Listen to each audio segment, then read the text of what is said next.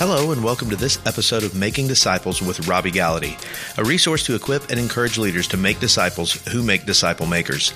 I'm your host, Chris Swain, here with Robbie Gallaty, the pastor of Long Hollow Baptist Church, founder and president of Replicate Ministries.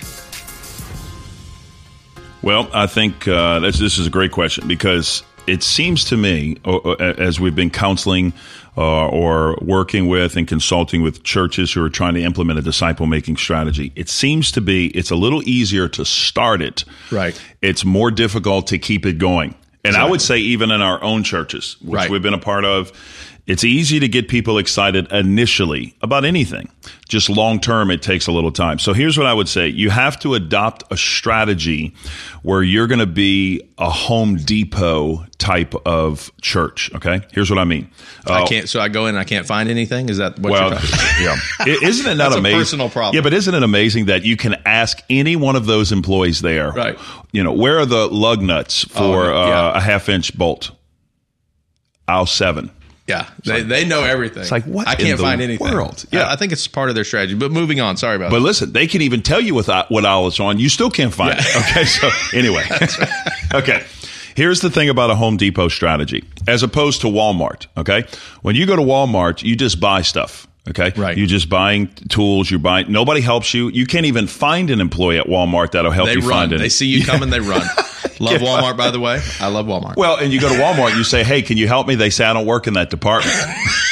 You ever heard that happen? Like, that's not my department. It's like, okay, uh, can you call someone? But anyway, I've you had some great experiences at Walmart, by the way. Well, I'm not but saying moving, it's bad. Moving. I'm not saying it's bad. But here's the thing about Walmart.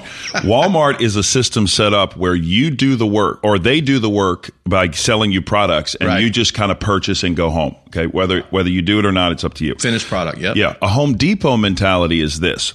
You do the work, and we'll help you do the work. Okay, so we're we're here to serve you. So when you come in, we're going to help you find paint colors. We're going to help you with sandpaper. We're going to tell you how to do the work, but you're going to do the work. Okay. So basically, and I don't know if Walmart's the best example, but the best example is Home Depot. That's what you want to create as a church. Right. The, the mentality is not you doing all the work yourself and people watch you. Yeah. Okay. It's you come in and we can help you. You do the work, we'll help. You have to shift your mentality as a pastor to that. You have to realize that your goal, Ephesians four, eleven, twelve, and thirteen, the goal of an effective church is to equip the saints for the work of ministry. Paul didn't say to execute the work of ministry yourself. Right. You're not doing all the work of ministry.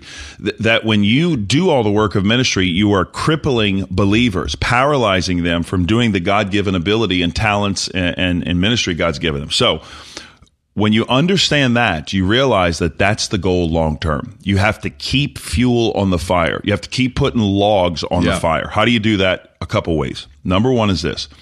You have to, as a pastor, if you're listening as a pastor, a leader, Sunday school, life group teacher, men's ministry, women's ministry, children's student, right. you have to continually keep discipleship at the forefront of the ministry. Mm-hmm. So here's a couple things. You season your sermons with discipleship illustrations. Mm. So when you start your sermon or the illustrations, you'll say, hey, I was in my discipleship group last week. We were memorizing the book uh, of Ephesians. There's nothing greater, guys, than seeing an accountant struggle with Ephesians two and move on. Okay, you just move on. You just gotta leave it there. Or I'll say, hey, I was memorizing with my group the scripture last week, or I was reading the F two sixty plan with my guys. And man, this is one insight we found. Wasn't that neat? And then you move on. So that's the first thing. The second thing you do is you preach sermons on discipleship. I have, since I started preaching, done a series every year, two to three to four weeks on discipleship. I've done, and some of these may sound familiar, I've done a series called Growing Up. I, did, I, did I feel it. like there's a book out there under the same title. Could be. Could, could be. be. I, did, I did a series called Firmly Planted. I did a series called Bearing Fruit. I preached through the F two sixty plan. Obviously, that's a big discipleship series. I preached sermons like the, the devastating dangers of not making disciples, okay. uh, how to be a coworker and not a consumer. Uh, I preached sermon series on disciple making and discipleship, on spiritual discipline. So the point is... So what is your goal in those series each time? So when you're preaching those series, what are you thinking? Here's what I want the people to take away from the series, beyond just the general idea of discipleship. Yeah. So I want them to take away something that they can put into action. or I'm challenging them to do something. Mm-hmm. I'm not just preaching to the head, although I am in a sense, but I'm preaching to the head that is assimilated through the hands and the feet and the heart, right? So I'm preaching in a sense that motivates them. So okay. Some of the series would be get in a discipleship group. Some of the series may be be a better student of the word, read the Bible daily. Some of the series may be prayer and fasting and yeah. silence. It's out. So I would say that's a, a, another way.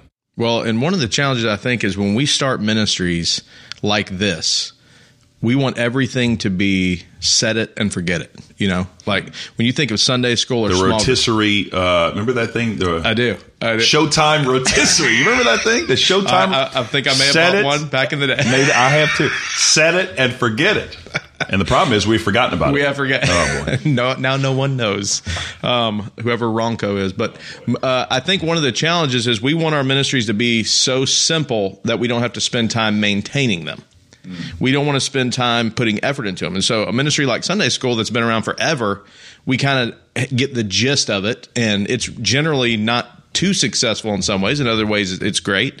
I'm not putting down Sunday school. I'm just saying people kind of know when they come in what they're getting into with that. With discipleship, it's such a new paradigm for a church.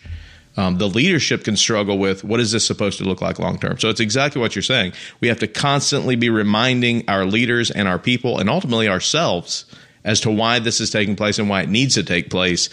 Whereas some other ministries of the church come to worship on Sunday mornings, that's that's been around for a long time. So you don't really have to advertise and try to and try to hold that up. What are some other ways that we can continue to increase and sustain successful discipleship? So mentioning it in the sermon from the from the pulpit, obviously, that's going to be a place where more of the people hear about it. What are some other ways you think could be uh, effective? I would say, even let's let's stay on Sunday morning. I would say even the announcements.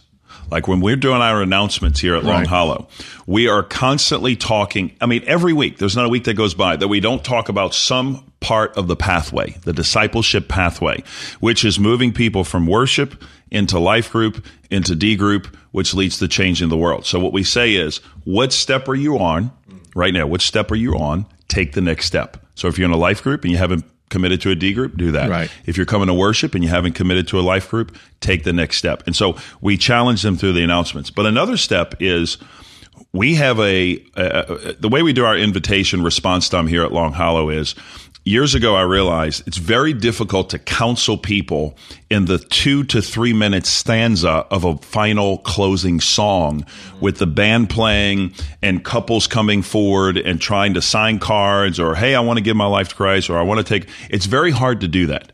So what we do is we still do a closing song, but we invite people during the closing song to go to our Next Steps area. Now, for us, it's a room that's off the worship center. But at Brainerd, we had it as a room at, in, in our in our uh, kind of our traditional service. We had it as a room outside of the worship center on the way out. And then in our B X service, which was a contemporary service, we just had it out in the lobby at a table. Brainerd Baptist Church being a previous church that uh, Pastor Robbie was at, just yeah. to clarify. Yeah. yeah, so the church I was previously at, we didn't have a room off the worship center. But even in the B X, which was our multi-purpose facility, we just had it as you walked out. I just stood with uh, with uh, some other guys at a table, pastoral staff, and when people would come out, I would say, hey, meet me here for the next step in your spiritual journey. Now, that next step could be a first step to follow Christ. It could be, hey, I'm interested in a life group. Pastor, I've heard about discipleship. I want to get engaged. I want to serve. I want to be in part miss- missions in the church or missional opportunities. Okay, so what you do is you move them to the Next Steps area. Okay. And the Next Steps area would be a place where they can respond. I would just say, when you're telling people that their spiritual journey is a process and not a point, remember, this is a big thing. We talk about this right. a lot here.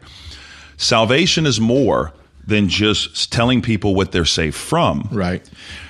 Salvation includes not only what you're saved from, but what you're saved for, mm-hmm. right? Ephesians two, eight, and nine doesn't stop at nine. ten is connected to nine and is as equally important. For it is by grace you've been saved through faith. This is not a gift, it's not of your own doing. It's a gift from God, not as a result from works, so that no one should boast, period. That's where we stop, most of us. But then it picks up, for we are Christ, comma, for we are Christ's workmanship, or God's workmanship, created in Christ Jesus for good works, which God prepared beforehand. So here's what he's saying. You're not just saved from sin, you're actually saved for sanctification.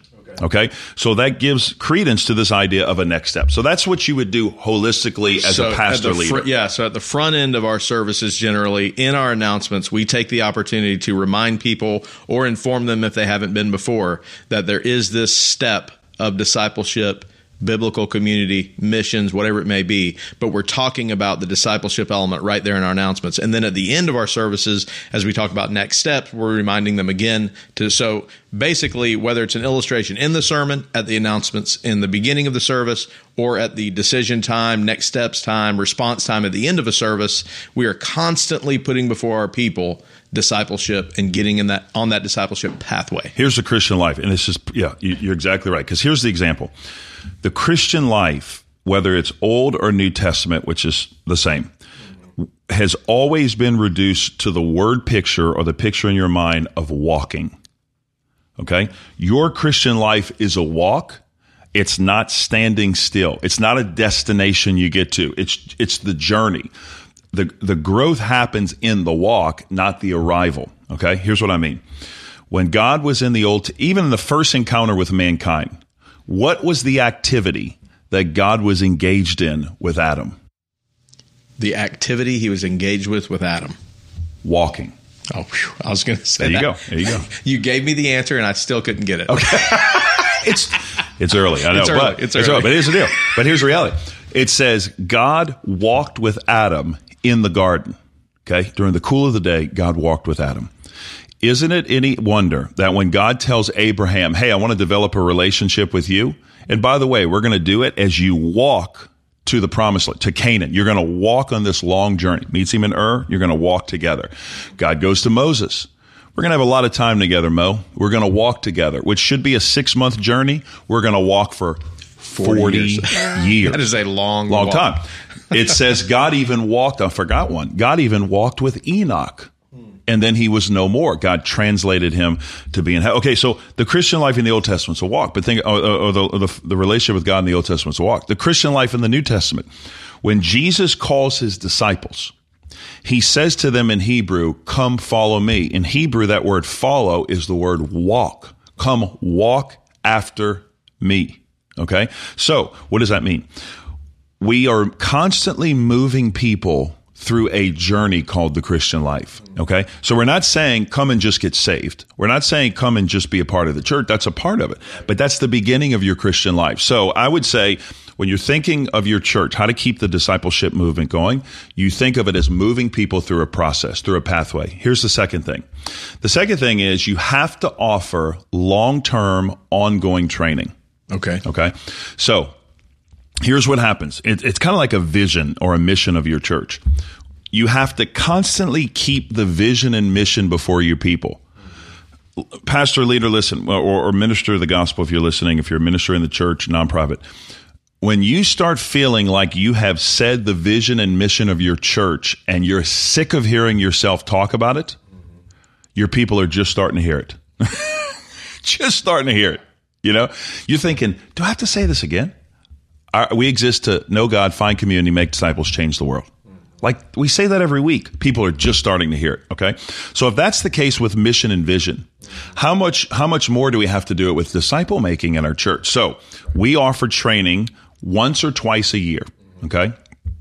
We offer training where we do it in the beginning of the year. Best time to do it. People are getting off the bench in the game, deciding if they want to be involved in disciple making in the church. So what we say is this, or what we do is this. We offer them a training to help them get off the bench in the game with our discipleship summit. We train them how to find a group, how to lead a group, how to reproduce a group, what to do in the group. Okay, so we do that at the beginning of the year. We also do trainings throughout the year. This summer, we're going to do a training on how to share your faith uh, in the disciple-making process and how to do it not as a pitch, but as a process through relationships. Okay, how to build friendships with lost people, how to reach your neighbors, how to do a neighborhood hangout. And then in the fall, we'll do some training as well, which we call our lead event, which is where we do more training on discipleship and life groups. So here's, here's the point. We're constantly doing a dual attack. Okay, think of it this way. Just kind of break it down. You have to have, for a successful military attack, you ha- and you're in the military, you have to have an air attack and you have to have a ground attack. I know the Marines don't like to give credit to the Air Force. Hey, we give credit to the Air Force, just not the Navy. Oh, okay, the Navy. That's what it Notice was. Notice you, you omitted the sea attack, which is fine by me. Yeah, okay. We did not say this. Or the National Guard. But no offense, we love I'm the kidding. National Guard. We yeah. love these guys. Yes. Okay. But I know how you Marines are. Okay. But the Marines, Army, ground attack, and you need an air attack. Okay. The air attack comes in, then the ground attack follows. Okay. So the ground attack, or let's start with the air attack. The air attack is from the stage, right. The preaching, from the platform, announcements, next step, thirty thousand foot uh, kind of overarching right. disciple making themes. But then you need a ground attack. What's the ground attack? It's the training. It's the consistent training periodically through the year that will help people stay engaged to the discipleship process. Right. So you've got training going on throughout the year. You've got th- those platform announcements during the sermon, illustrations that you're planting in your sermon intentionally to drive people there, the next steps. Uh, one of the final pieces, and I know we do this at Long Hollow very well uh, on a consistent basis, um, is celebrating the win. And, uh, and and a lot of churches, like, for instance, this, this week we had a lot of baptisms at our churches. It was great. We celebrate those baptisms, new life in Christ. Uh, we applaud that. We see it. But we also find a way to celebrate discipleship in action through typically, uh, it could be a testimony, but a lot of times it's a video where we walk with, hey, here's where this person was, here's the, here's how they are. How have you seen the impact of those celebrations help Uh, just bring some more success to the ongoing uh, discipleship process? Well, uh, this is a great point to end with, too, I think, because what we're doing is we're changing the scorecard. For so many years, we have said the scorecard is number is numeric, right. The scorecard is financial, and the scorecard is a building. Okay, which those things are important. You need those things to do ministry, sure. not not discounting those things, but they can't be the only things we gauge. The only successes in the church. So what we do is we, we celebrate those things, but you'll notice we move beyond those things because let's, let's be honest. You can baptize a lot of people mm-hmm. and praise God for that. Right. But the question we ask is, where are the people now? Yeah. Pa- Pastor, just go back and do some research. How many people you've baptized over the past ten years? Just run a report. And then look at your worship attendance. Don't look at membership because can't some of the, the F B I couldn't find some of those people. F B I, some churches say we have fifty thousand on the roll and we have two thousand meeting on Sunday. We got six hundred meeting. Okay, we get that. We don't know where those people are. Population of the town forty thousand. Yeah, town's forty thousand. We have fifty on the roll. Right. Okay. But here's the reality. The, the the reality is worship attendance weekly will help you gauge ki- kind of a, a, a better uh, number for uh, the comparison. Here's what I would do. Compare baptisms over ten years to worship attendance increase or decrease. And then you'll see, and you'll ask yourself the question, what happened to the people? Yes, we baptize people, but what happened to those people? And a great thing to do is just kind of follow up with those people.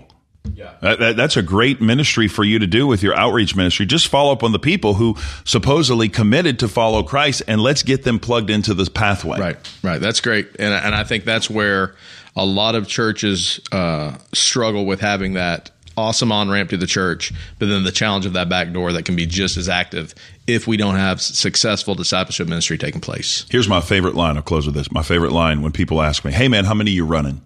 You know, that's what people say. You go to the convention, you go to a conference. Hey, man, how many are you running? And what they're asking is, how big's your church on a weekly basis? My response to them, and honestly, I don't know. I don't. I mean, I look at the numbers, but I don't. I don't know them offhand.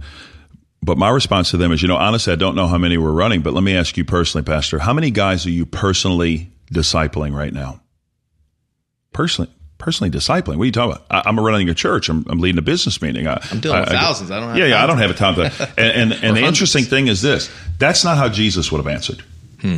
Jesus could have named you every guy that followed him. He could have told you their spiritual condition, and he would have given you their plan, his plan to f- grow them into a maturing disciple after him. So if Jesus was intentional about discipling a few, shouldn't we be? Thank you for joining us for this episode of Making Disciples with Robbie Gallaty. If you don't mind, take a moment to subscribe and share the podcast. You can find out more about disciple making, resources related to disciple making, and our customized training on our website at replicate dot org.